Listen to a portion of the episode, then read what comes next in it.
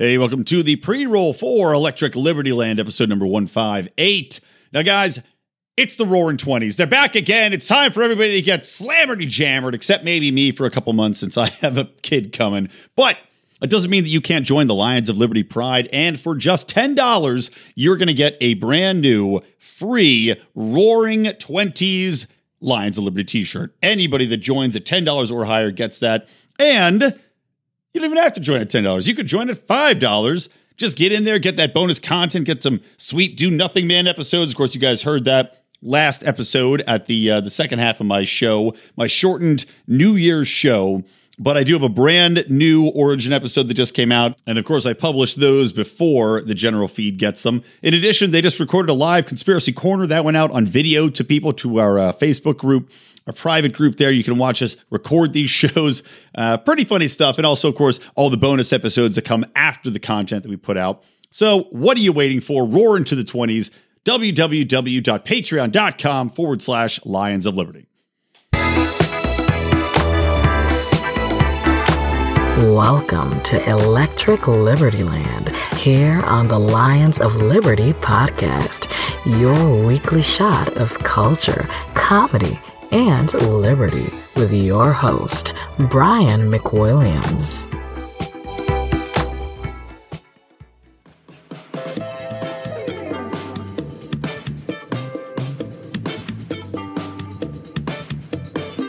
See them walking hand in hand across the bridge at midnight. Heads turning as the left stepping out with the right. Walk right out to a bloodstone track. There's a camera rolling on her back. On her back. And I sense campaign humming in a frenzy all down the line. Walls on film, get you reelected. Walls on film. Walls on film, McCain's ghost excited. Walls on film.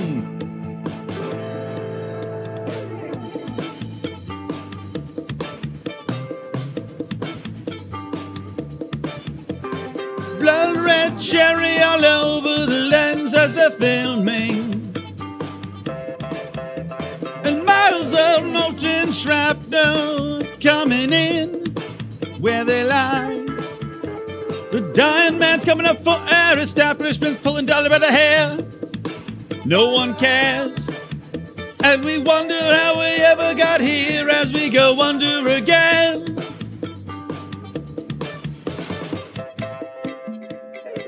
Walls on film, propaganda and bloodshed. Walls on film. Walls on film, never ending. Walls on film. Okay, welcome to the real show, guys. Hope you enjoyed that little tune. My one of my famous famous parody songs that uh take me like an hour and a half to record, and then I immediately hate life and uh, I'm angry that I spent the time doing them. But welcome to Electric Liberty Land episode number 158. Of course, if you did join the Pride, you will get a, uh, a cut of that. And also, I am working on at the request of many listeners and uh, with the assistance of some of our some of our listeners as well. Uh, I am going to be working on a benefit a lions of liberty benefit album. And uh, not benefit only benefits our pockets and our ability to reinvest into this podcast. But i am going to put all my songs on. I think probably at this point i must i don't know i must have at least 10 or 12 so i've got a good album worth of libertarian parody songs that i can provide. So i'm going to be putting that together. Uh, hopefully compile that and uh, and allow our magic elves to work on that while I am uh, a little bit predisposed with uh, with baby stuff. But uh, yeah, that'll be another perk for the Pride members. And additionally, we'll see, you know, probably offer that up to people that want to join and, and subscribe as a uh, extra fun benefit and bonus for joining us here. So, welcome, and also welcome to people coming over from the Reason podcast. I know uh, they have been touting us and uh, will continue to do so. So, welcome if you're new to the show And if you're not new to the show, welcome back. Please do share it with a friend, tell people about it. And you know, I haven't asked you to do some iTunes promoting for us. You know, if you haven't left a review, please go on iTunes or go on Stitcher or go on whatever pod catching app you use. Give us a five star review. Tell them just how great all of us are, but specifically Brian McWilliams. That way I know that you'll have done it at my request. Really talk my my good looks up, my uh, heroic television anchor voice. Never hurts. So obviously, coming in today's show, we got to talk about Iran, right? I mean, what else? What else is there to talk about? And I say that knowing that there's other things I'm going to talk about, but you know, primarily I do have to talk about Iran on the show, and typically I will try to avoid going into things that I know everybody else is talking about. But I mean, this is the comedy and cultural events show. Uh, you know, we're talking about what's going on in the news cycle, and thus it falls on me to cover this type of thing. And I mean, news just keeps coming hot and heavy every day. Like, for example, moments before recording this podcast, the latest news came out that Iraq has been, uh, or U.S. forces in Iraq have been attacked by missiles. These are shorter range missiles, and they are already saying that, look, this was Iran taking uh, retaliatory action against us. This is Iranian TV reporting as such, and high ranking U.S. military personnel saying, yes, we believe this is Iran. Of course, considering their state TV says that they have launched, quote, tens of missiles, uh, you know, whatever that means. I guess, I don't know. Let's say, let's say a 27 missiles over at sites, including air bases. Well, you know, kind of a predict, uh, predictable retaliation, considering the fact that Trump just assassinated one of their highest ranking military officials in General Soleimani. Now, if you are new to this podcast, you'll also know that I do not watch television news for the most part. I read everything. So everything that I'm reporting is coming from reading from a variety of sources. You know, our man Howie Snowden, uh, one of the Lions of Liberty, uh, has a background in military intelligence and intelligence gathering. So he gathers up, you know, probably, I mean, Jesus, we must have gotten about 150 links to emailed news stories because he sent these out and I know I'm really pushing the Patreon today, but if you join our Patreon at $15 level, you get all the same emails we get. So every day we get a Lions of Liberty news digest that goes out. That's where I get all my news from. So I'm just reading, reading, reading, reading, reading every morning for, you know, like two and a half, three hours going through all of the news stories and, and pulling what it's applicable. But Soleimani, let's go, let's start from the top, I guess, as the most easily digestible thing to do we get, you know, there's some protests in Iraq because of a military airstrike that the United States took out on what we what was reported as Iran-backed militia groups in Iraq. United States goes, drops some bombs on them, and who would have thought? You know, some of the people in Iraq said, "Hey, that's not cool, bro." You know, and it's not necessarily to say that these people want to be governed by Iran. I'm sure some of the people in Iraq probably do have sympathies and would prefer to be governed by Iran. But I think a lot of the people that are protesting are just protesting the fact that the United States is still in Iraq after overthrowing Saddam Hussein based upon faulty information, based upon misreporting, based upon pure and simple lies from the government to draw us into a war which we are still involved with, even though it's not an official war. We're still over there. We're still fighting missions. We're still uh, messing in their politics, despite the fact that the Iraqi parliament exists. And even today, voted on a uh, well, not, well, actually, this is yesterday, but voted on a resolution to kick out United States troops, which of course sparked a uh, a letter to come from Donald Trump that was essentially saying, "Yeah, you get your wish. We're going to pull out." But I'm getting way ahead of myself. Let me let me go back. So they have these protests from people that are rightly saying, look, you know, we're not approving this military action taking place in our country. You're essentially fighting a war with our neighbor. and we're we're terrified. Number one, we're going to get drawn into this war if we're just not outright opposed to it because we support the military groups that happen to be there, and which we may agree with as far as fighters that are more aligned with our cause than with the United States Empire's cause. And the mass protests that have taken place throughout Iraq to protest corruption and protest just the general way the country's going seem to indicate that people there might be more open to Iranian factions and Iranian backed factions coming in and overthrowing the current government, which isn't serving anybody well. So we got these protests. We've got the Iraqi government killing people during these protests. I think 450 people were killed during the Iraqi protests. You still have the United States taking part in military actions there. You still have them occupying the nation there to this day. So these people protest at the embassy. Trump then retaliates against these protests by bombing outside of Baghdad airport, killing Iran's, you know, the head of the, I'm going to mess this name up, Qud, Qud forces, QUD forces, and a man that has been predominantly involved in fighting against ISIS factions while, I guess, rubbing Trump the wrong way. I mean, he's a guy that, without a doubt, has been labeled as a terrorist by Trump and probably by other presidents over the course of the years. You know, George W. comes to mind, but is a man who has been fighting terrorists that are our enemies as well over the course of all these years. So what happens is Trump decides one day, he goes, okay, well, since we're having all this discussion about war powers, since the Democrats are finally starting to talk about war powers and reining them in after years of not giving a flying damn when Obama was in there drone bombing American citizens without giving them any sort of trial, uh, without removing any rights to habeas corpus. While that was all going on, they're sitting on their hands. But Trump gets in there. They decide now is the time to rein in the war powers. So Trump sees the writing on the wall. And just as Obama did, he decides that the war on terror, and George W. Bush before him, decides that the war on terror is a very convenient way. You know, it's like going to a doctor and just stealing the script so you can write yourself all the opiates prescriptions that you want, you know, start tripping your butt off on goofballs. Well, Trump's tripping off goofballs in the war sense of the word because he has found a way to take the doctor's prescription pad and by virtue of declaring the entire Revolutionary Guard in Iran as a terrorist group, which is what he did. Now, under the legal definition of the president's powers to respond during this war on terror time, as by uh, decree in the Patriot Act, which of course was re upped recently, well, he can go over and kill whoever he wants because he's protecting us against quote unquote terrorists.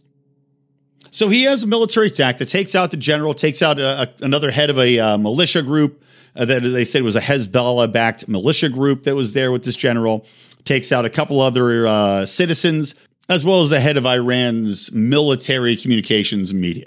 God, I keep having to stop and re record myself, which I hate doing because I keep saying Iraq when I mean to say Iran and Iran when I mean to say Iraq. Okay. Now, the reason they were in Iraq and available for this random drone assassination was because according to the Saudis and according to reports from Iran, they were trying to meet with Saudi Arabia to de escalate tensions between them. The United States says this is BS because obviously they don't want to be seen as having assassinated a person working for peace in the region, but that could have very well been what was taking place. Of course, who's to know at this point? Now, what we did see in the immediate aftermath of this strike is number one, you get Mike Pence coming out and saying that Soleimani is this uh, this man who is responsible for terrorists, and this is to echo Donald Trump's statements, but responsible for the terrorists who came over on 9-11.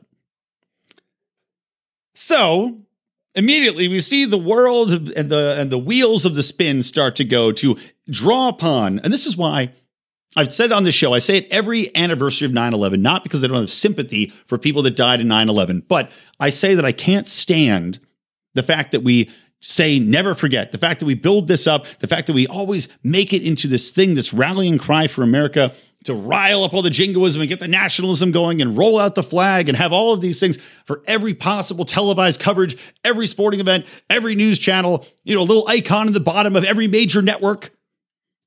Because it gives the government an easy way to go, hey, you know what? Here's how here's how we can get around this assassination this absolutely illegal act of war, which we have just undertaken, well, we just say that he was associated with 9 11.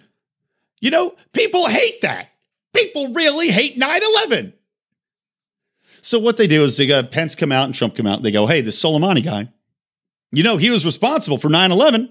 He was responsible for, uh, for facilitating the terrorists coming over here and be able to attack us, which is part true and part false. What is true is that some of the terrorists, you know, there were 19 terrorists in total. Eight of them went through Iran. They got through without having their passports stamped because Iran, I guess they must have made some sort of arrangement with these people or whoever was working at the airport they went through made some arrangement with these people. But Soleimani is in no way connected to that directly. Uh, there's no way to prove that he was associated with it. And after all that, I don't know. You know, a lot most of the terrorists came from other countries.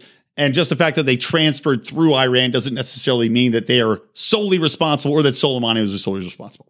That being said, who knows? Maybe he was intricately involved. Maybe he said, yep, go ahead, let him through. I'm all for this. Whatever harms America is good for Iran.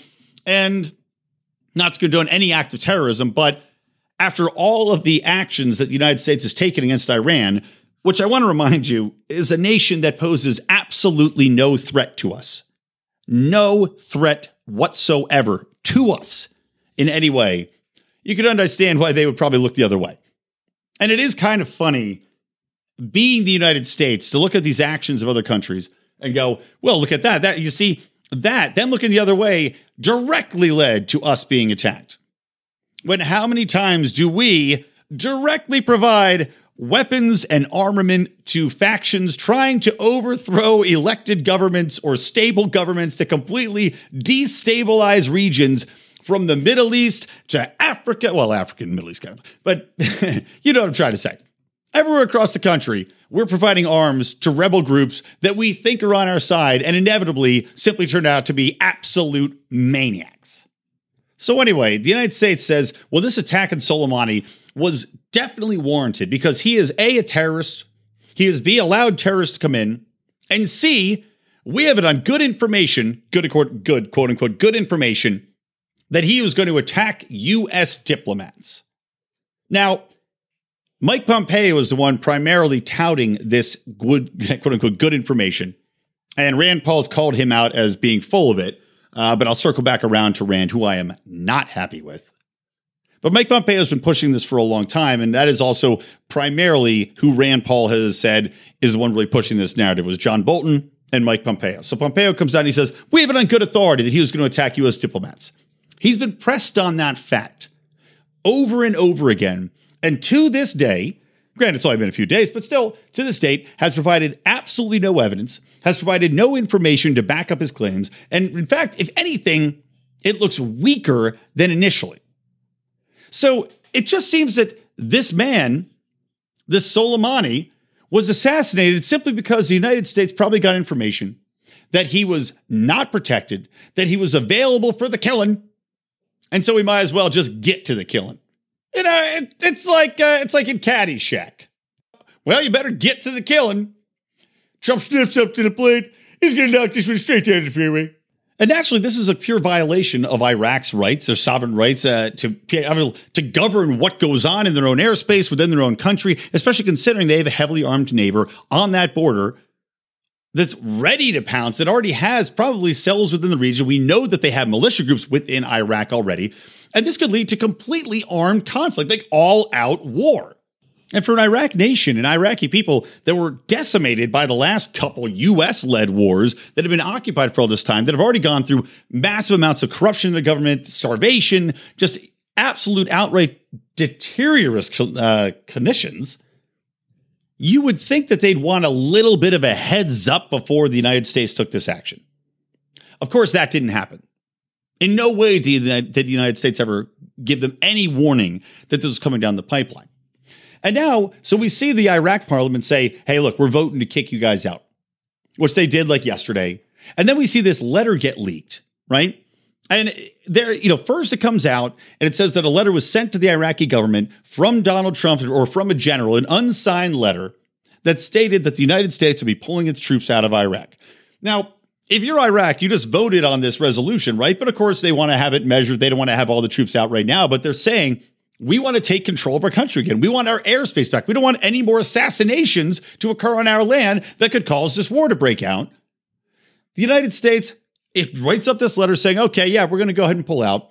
And then it gets sent to the Iraqi government without any sort of, again, no sort of diplomacy, no warning, no call from uh, Donald Trump to their pri- uh, prime minister which again makes you wonder what's going on.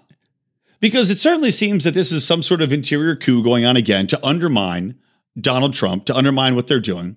Not to say that we shouldn't be pulling all our troops out.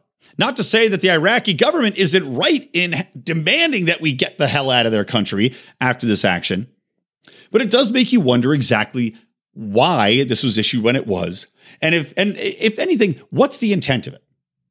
I mean, is it to make an already bad situation worse? Is it to cause outright civil war? And if so, who issued this? Who put this forward to the Iraqi government? Who leaked it from inside of Donald Trump's or the military organization in order to foment this hatred, this worry, this chaos during a time when we literally may be going to war? Anyway, the letter aside, the next thing that we're talking about here is that Donald Trump then issues a warning to Iran because Iran says, okay, you just took out one of our generals.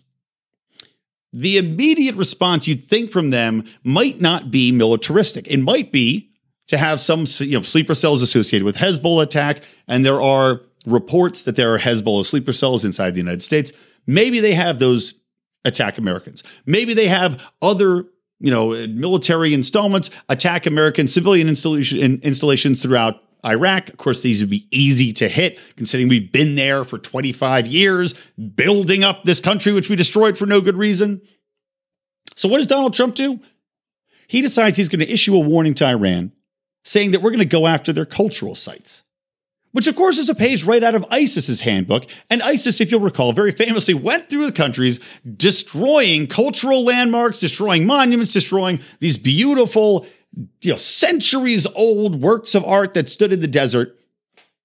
Donald Trump decides, oh, this is a wonderful idea. I should definitely go down that, uh, that line of, of thought.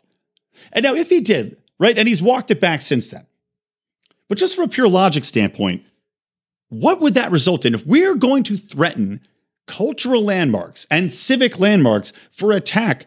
All that means is that we'd be attacking civilians. What would the response to that from Iran be? It's not going to be to attack the military. Iran already knows to attack the United States militaristically, you know, other than these little skirmish kind of firing missiles back and forth. And this is a not a very serious attack, by the way. Firing quote unquote tens of missiles at the United States military bases isn't going to do anything, and Iran knows it. They do not want a full on conflict. But what could very easily happen, especially if Donald Trump ramps up this rhetoric, is terrorist attacks. Because if there's one thing that Iran knows it can do probably more effectively than anything else, it would be to strike at the American populace. And you've already got a war weary American populace that, I mean, at this point, I honestly wonder if more terrorist attacks might actually achieve the stated goal of these people in the first place. You know, 9 11 clearly had the opposite effect. It clearly gave the government all the excuse it needed to continue to attack, to continue to ramp up the military industrial complex, to continue to keep us in these never ending wars. But what you've got 43% of Americans in favor of bombing Iran.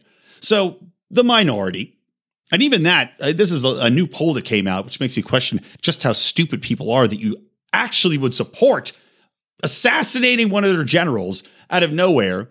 And of course, makes me say, well, this is clearly because of the propaganda that's been fed to the American people over the last 30 years, including the uh, complete idolization of Israel and everything they do, which of course Iran opposes.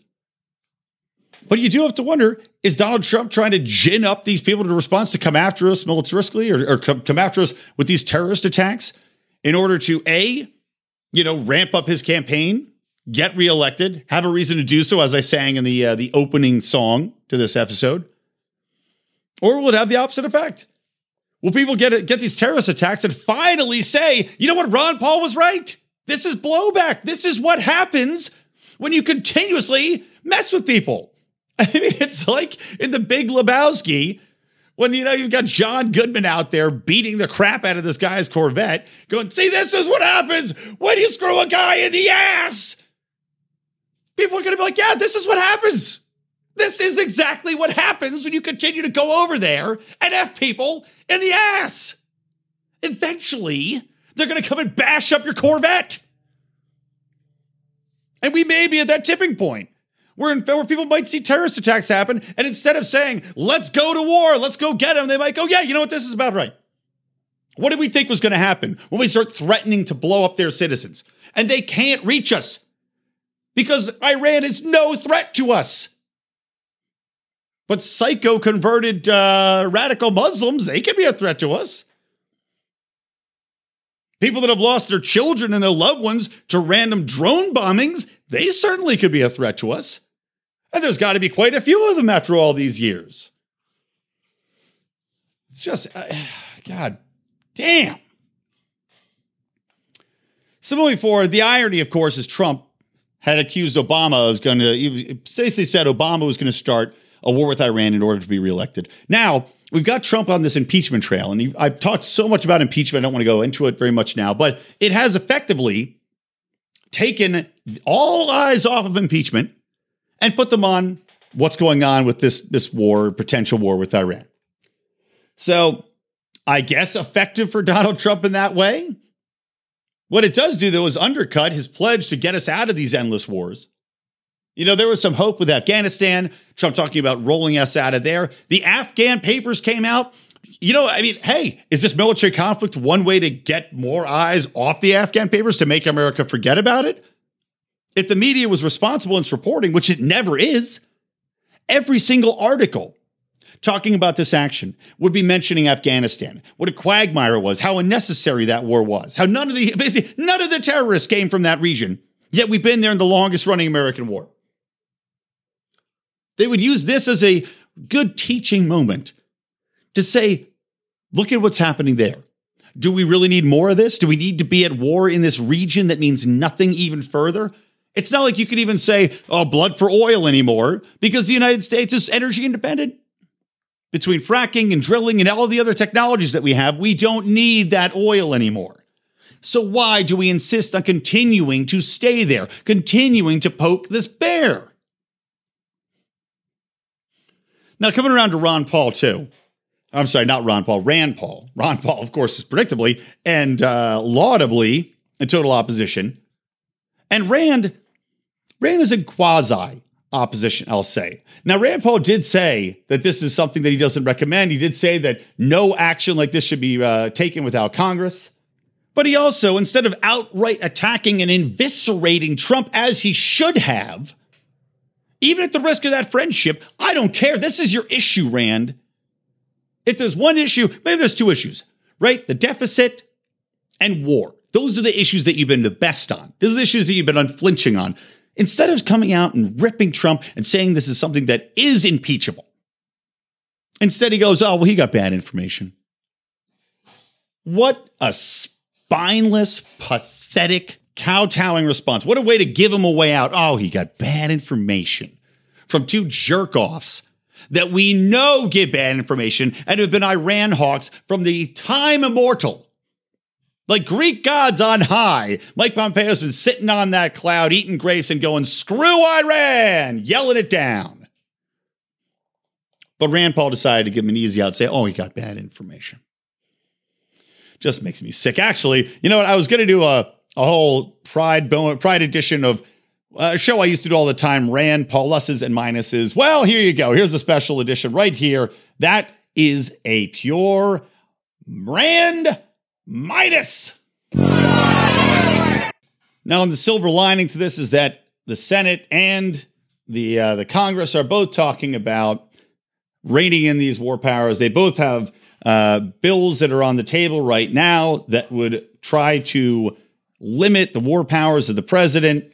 I know. I think the uh, the one that's in the House right now that is supposed to be uh, outlining the fact that all U.S. troops will be removed from Iraq, except if there's a congressional decree. Now, of course, I would be shocked if there wasn't. Even if this passed, even if it passed both both uh, houses, I still think that it would say, "Well, let's keep them there."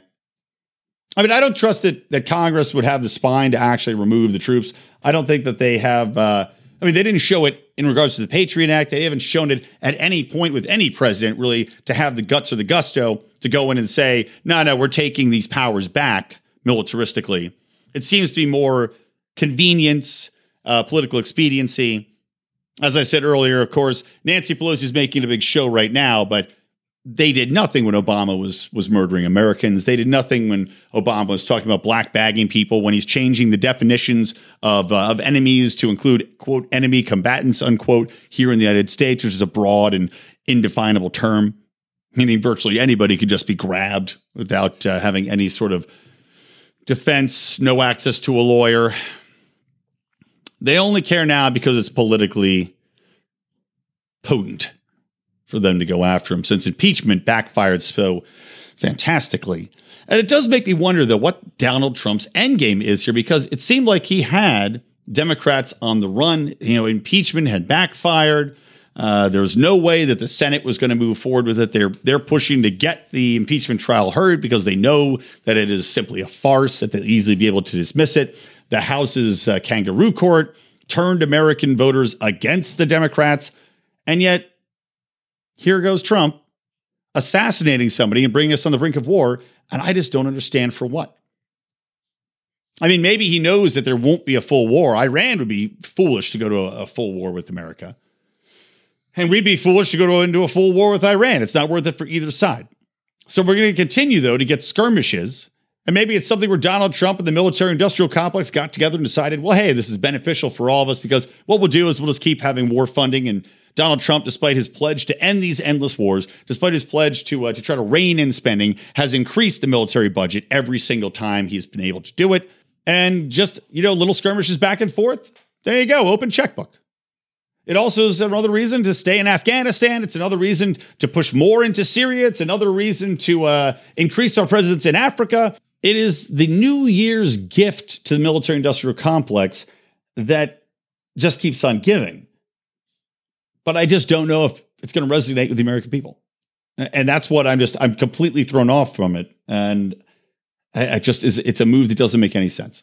As opposed to I am, I, I am to this entire concept morally and from our libertarian sensibilities practically because I try to think of it from a public relations perspective. I try to think of it from a messaging perspective, a tactical perspective. It doesn't make any sense. This doesn't make any sense. But you know what does make sense? Tuning into the Free Man Beyond the Wall podcast. Yes, the Free Man Beyond the Wall podcast featuring our very own, well, not our very own, a friend of ours, Pete Mance Rayder, aka Pete Quinones. I'm, I'm back to saying his name wrong. My New Year's resolution. Uh, but Free Man Beyond the Wall, you've heard me talk about it before. I highly recommend you check it out at freemanbeyondthewall.com or anywhere you can download podcasts. But of course, Pete is not only a podcaster, he's not only a meme maker, heartbreaker, meme maker, libertarian thinker, won't you take a piece of me? Uh, anyway, I went off a little tangent there, but not only all of those things, but also, of course, Pete is over at the uh, the Libertarian Institute as the managing editor, posting fantastic content there. In addition to doing all of his fantastic interviews with his podcast, so check that out. Free Man Beyond the Wall, freemanbeyondthewall.com. Okay, that is enough of that. Uh, you know what I want to talk a little bit about? Two more stories. I want to talk about Ricky Gervais and his uh, outright war, a war I do agree with, which is the war against PC culture, the war against woke culture.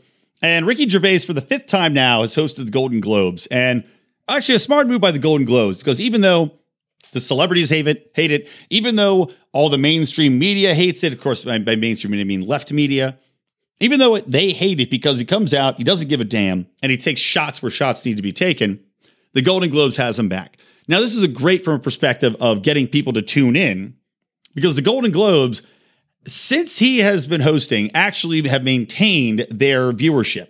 The Oscars have been plummeting because people don't like the woke BS. They don't like the host. They don't like being preached to over and over and over again. So those ratings drop. Golden Globes hold pretty steady because people want to see what Ricky Gervais is going to do when he's up there hosting, and they know he will not pull punches. Now, a lot of you know Ricky Gervais from The Office. He created the UK version. What you may not know is that he created that at about age 40. So he's at the age I am now when The Office got picked up in the UK and became the smash hit it did.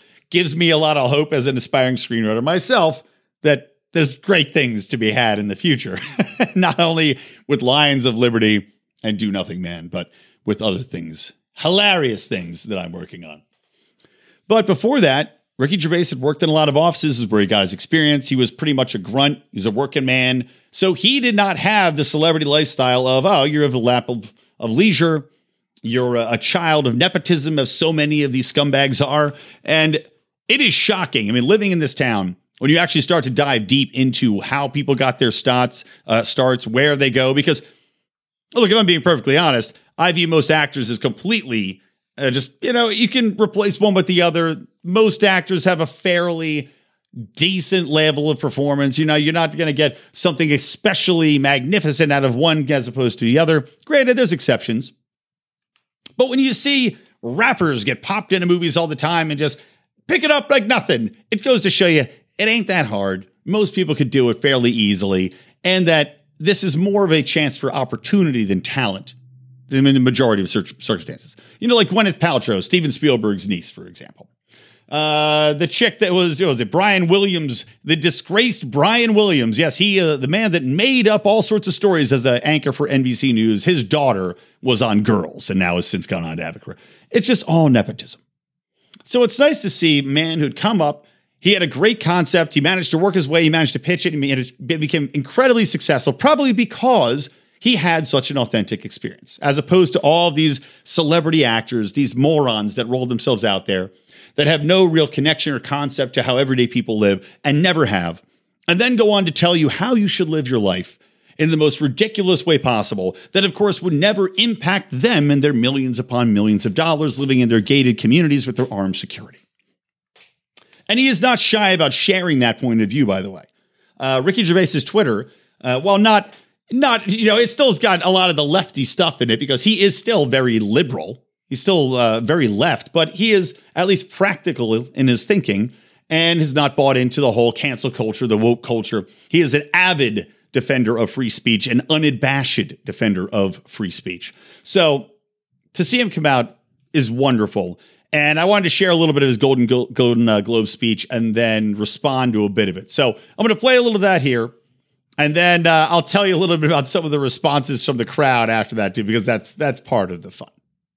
And suffice to say, all of the left write ups for his performance were predictably outraged, were tr- predictably chastising or pearl clutching, depending on the jokes. So, here, let's get into it.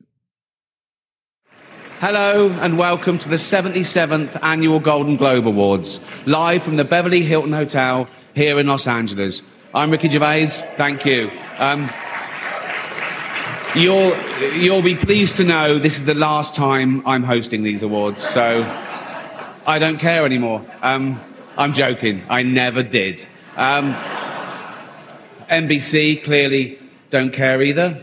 Fifth time. So, I mean, Kevin Hart was fired from the Oscars because of some offensive tweets. Hello? Lucky for me, the Hollywood Foreign Press can barely speak English. And They've no idea what Twitter is. So I got offered this gig by fax. So let's go out with a bang. Let's have a laugh at your expense, shall we?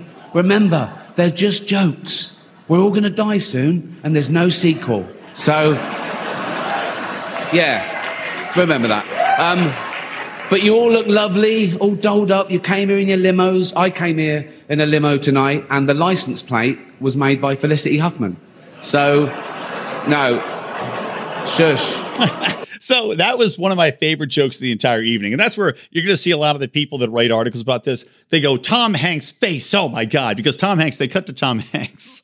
And Tom Hanks was absolutely enraged that that Ricky Gervais dare to make fun of Felicity Huffman. But I'm sorry, Felicity Huffman used her privilege, she used her connections to weasel her child into a school, getting in over somebody else by virtue of a backdoor way facilitated by her fame and by her wealth. Why would she be off the table to make fun of? And that is a great joke, by the way, because people thought he was purely going to go the avenue of, look, we're all rich. You people are rich. We're all coming here in our limos to be to be feeded. So let's all make fun of ourselves and take a step back. And then bam, hits them with the brilliant joke about the limousine's license plate. That is a well crafted joke that I understand why people would be shocked, but it goes to show you how disconnected these people are. Where how dare he make fun of one of their own in one of the most publicized stories of 2019? And for a woman, all of these people talk about privilege. They talk about white privilege. They talk about people of, you know, that have money and that have taken advantage of minorities over the years. What do you think you are? If you're not the biggest hypocrites in the world, I don't know what you are. So you should, if anything, be able to point and laugh at somebody that's of your own class taking advantage of their privilege and getting screwed because of it. Okay, let's get back into it. It's her, it's her daughter I feel sorry for, okay? That must be the most embarrassing thing that's ever happened to her. And her dad was in Wild Hogs. So, lots of big celebrities here tonight. I mean, legends, icons, yeah? Look, at this table alone uh, Al Pacino, Robert De Niro. But.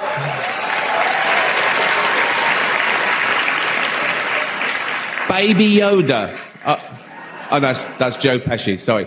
Um, I love you, man. Don't have me whacked. Um, but tonight isn't just about the people in front of the camera. In this room are some of the most important TV and film executives in the world, people from every background, but they all have one thing in common. They're all terrified of Ronan Farrow. He's coming for you. He's coming for you. Uh, the awkward silence. That's what I love about that joke. All of them know that, you know what? They could be coming for me. Because all these people have done some of the most shady shit you can imagine. And they know that they're affiliated with Weinstein, that they're affiliated with all sorts of people that operated just like him, and that half of them in that room went along with what he did in order to get ahead. I just love the awkward murmuring. Look, talking of all you perverts, it was a big year. It was a big year for paedophile movies. Um, Surviving R. Kelly, Leaving Neverland, Two Popes. Shut up. Shut up. I don't care. I don't care. Many talented people of colour were snubbed in major categories. Um, unfortunately, there's nothing we can do about that. The Hollywood foreign press are all very, very racist. So, fifth time. So, we were going to do an in memoriam this year, but when I saw the list of people that had died, it wasn't diverse enough. It just, no. it was mostly white people. And I thought, nah, not on my watch. So, maybe next year. Let's, let's see what happens.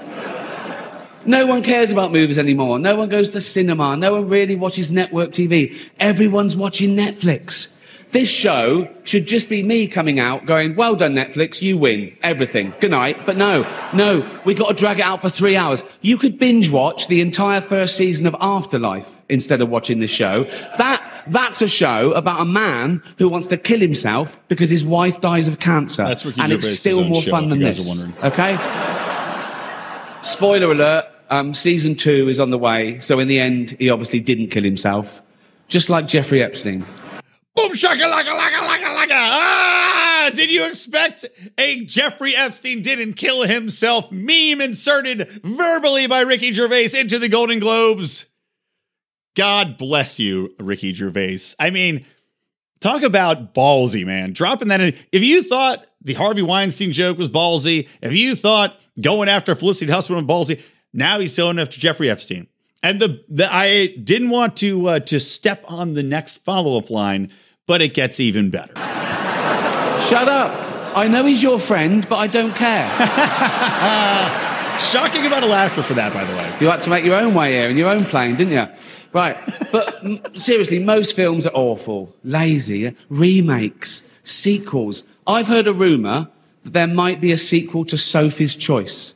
I mean, that'd just be Meryl Streep going, well, it's got to be this one then.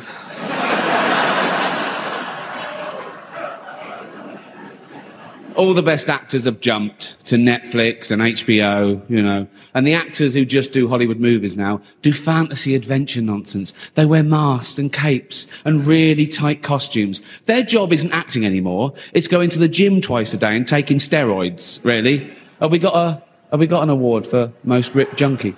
No. no point. We know he'd win that. Um, Martin Scorsese, the greatest living director, made the news for his controversial comments about the Marvel franchise. He said they're not real cinema and uh, they remind him of theme parks. I agree. Although I don't know what he's doing hanging around theme parks. He's not big enough to go on the rides, is he? it's tiny. Right. The Irishman was amazing. It was amazing. Um, that, it was. My, my, it was great. Long, but amazing. Um, it wasn't the only epic movie. Once Upon a Time in Hollywood, nearly three hours long. Leonardo DiCaprio attended the premiere, and by the end, his date was too old for him. So, Now, by the way, it was pretty funny. It was Leonardo DiCaprio actually turned around after that joke, and I believe whispered, "That was pretty funny." So, to his credit, even though I find Leonardo DiCaprio insufferable because of his eco preaching and everything else that he does, uh, he at least took that joke more, much better than most celebrities would have. even Prince Andrew's like, come on, Leo, mate, you know, you're nearly 50, son. Um, the world got to see James Corden as a fat pussy. He was also in the movie Cats, but no one saw that. Um, and the reviews, oh, shocking. I saw one that said, This is the worst thing to happen to cats since dogs, right? but Dame Judi Dench defended the film, saying it was the role she was born to play because she. I can't do this next joke. because she loves nothing better than plonking herself down on the carpet, lifting her leg, and licking her. Yeah, of course, he said asshole. You- Furball, furball. She's old school. Um, it's the last time. Who cares? Oh, Apple roared into the the TV game with a morning show, a superb drama. Yeah. A superb drama about the importance of dignity and doing the right thing, made by a company that runs sweatshops in China. So, well, you say you're woke, but the companies you work for, I mean, unbelievable. Apple, Amazon, Disney. If ISIS started a streaming service, you'd call your agent, wouldn't you? So, if you do win an award tonight, don't use it as a, a platform to make a political speech, right? You're in no position to lecture the public about anything. You know nothing about the real world. Most of you spent less time in school than Greta Thunberg. So, if you win, right, come up, accept your little award, thank your agent and your God, and of course, he said, and then fuck off. so. it's already three hours long. So that was basically it. Now, you know, from then on, he, he did a little bit more during the show, but that was the primary push. And as you can see, it was glorious. I mean, he calls people out. There were no punches pulled, which is what comedy should be.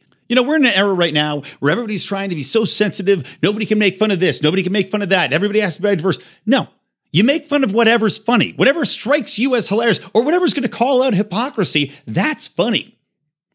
And making fun of these douchebags, that is funny. I mean, especially the brilliance of calling out Apple and Disney for what they have done. I mean, you see all these people, they're protesting people in Georgia wanting to ban abortions. Now, I personally will share that I am pro choice. Even though I've got a kid on the way, and I've told my story about how my wife literally told me that we were having a baby as I was typing in the Lions of Liberty forum about how I believe people should be able to get abortions. That is a 100% true story, by the way. Was a little bit awkward at the time. But I do believe that you should have a choice. Now, I also quantify that by saying I believe that there should be a limit, though.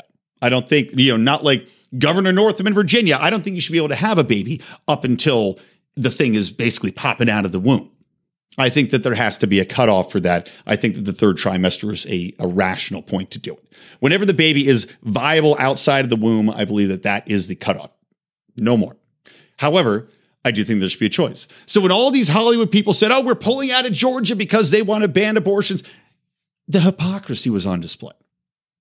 Because they say that while going to work for corporations that are working in China, which is, of course, a communist government that is putting its people in camps for their religious beliefs, that is squashing rebellions, that is, you know, fighting against the protesters in Hong Kong that want to have some independence, that don't want to be under the, the absolute oppressive eye of China that can be extradited for anything China makes up in order to, put them in the gulag, to punish them for their political activism, for whatever else they want to do. They happily traipse off to work for Apple or to work for Disney or to work for any of these companies. They happily change their scripts to be able to make them play in China. They happily go and act and edit out and, and, record different lines, some that play here, some that play in China because they can't question free speech in Chinese films, that kind of thing. So it was great, great to see. I also love the shot at Greta Thunberg. I mean, Jesus Christ, ridiculous the amount of adoration this girl gets. I think it's hilarious that Meatloaf called her out. and while Ricky Gervais didn't go so far as to say, look, climate change is a scam, I do like that he's pointing out that this is a child. This is a girl who has been, yeah, he didn't say this. I'm saying this. This is a girl that's been brainwashed into believing what she believes, whether it is true or not. Her parents have brainwashed her, her handlers have brainwashed her. She's not in school right now. She's traipsing around the world on luxury yachts, on in first class on trains, on private airlines. She's not anybody to be respected and believed as an authority. She is a mouthpiece. And yes, these people have less schooling than, than she does, especially a lot of these top celebrities because their parents force fed them. Again, these nepotistic parents, they sent them to acting schools. They put them in the business when they were children. They weren't getting the best of education. They were simply trotted out there and able to live their best lives with no need for real education. So well done, Ricky Gervais. Uh, last thing I want to talk about, then I'm going to end this show a little early. I uh, I pledged to do a longer show next episode, guys, because it's been a couple shorties in a row. Uh, but before this baby pops, I'll give you a good long show next time. I just got to get worn down reading 45 different articles on Iran. I just I didn't have time to uh, to read all the rest of the news to get it in for this show. But next week we'll do a wider array of stories for you. But one thing I do want to share with you is that the Covington Catholic kid, the face of the the face of hatred in America, according to CNN and the Washington Post and several other students. Yes, the one and the only Nick Sandmann, enter Sandman, has won and settled his lawsuit with CNN. We don't know exactly how much CNN has paid him out. However, he sued the network for 275 million in May over supporting over their vilifying and bullying him, uh, which of course is completely justified that he's suing them. Uh, just talk about a network taking a story, editing it selectively, running with a narrative that was absolutely despicable for a kid who did just about the best job I have ever seen in my entire life of keeping calm, of avoiding conflict and confrontation in the face of people who were racist and the people who were aggressive and the people who were trying to elicit a violent response from him. So good job, Nick. Hope you never have to work again, buddy. Send some money to the Lions of Liberty. You can join at the $100 level. Come on, get on it, Nick. All right, guys, so that's it from me, Brian McWilliams. And by the way, I know I toned it down a little bit on this episode. There's a little bit of cursing in there. Uh, a little less. I went a little less uh, crazy because you know me. I like to go crazy on this show because I didn't want to shock our reason listeners who are just tuning in for the first time. But you know what? If you guys are new to the show, trust me, it gets a little wackier from here, gets a little more extreme from here. You're to love it. You know, this is like uh, 50 Shades of Gray. You know, you're to come in, you're to be like, ooh, I don't know if I like that or not, but I'm a little bit titillated. And then you come crawling back to good old Brian McWilliams and Electric Liberty Land for another dose. So, reminder to listen to Marc Clair on Mondays with our flagship Lions of Liberty show. He just had uh, Jay Beeber on talking about, uh, well, Jay, Jay's pretty interesting guy, talking about cars, talking about uh, LA and California laws, talking about the way they're waging war on the automobile and on all of us by virtue of regulation, taxation, and uh, ticketing. But that was fascinating. That's on Mondays. Listen to John Odermatt on Fridays, Felony Friday. I would argue our most important show here, talking about real life stories, ramifications, people fighting against, people fighting from within the criminal justice system. Make sure to check that out every Friday. All right, that's it. Me, Brian McWilliams, the Lions of Liberty, Electric Liberty Land, reminding you to always stay plugged into Liberty.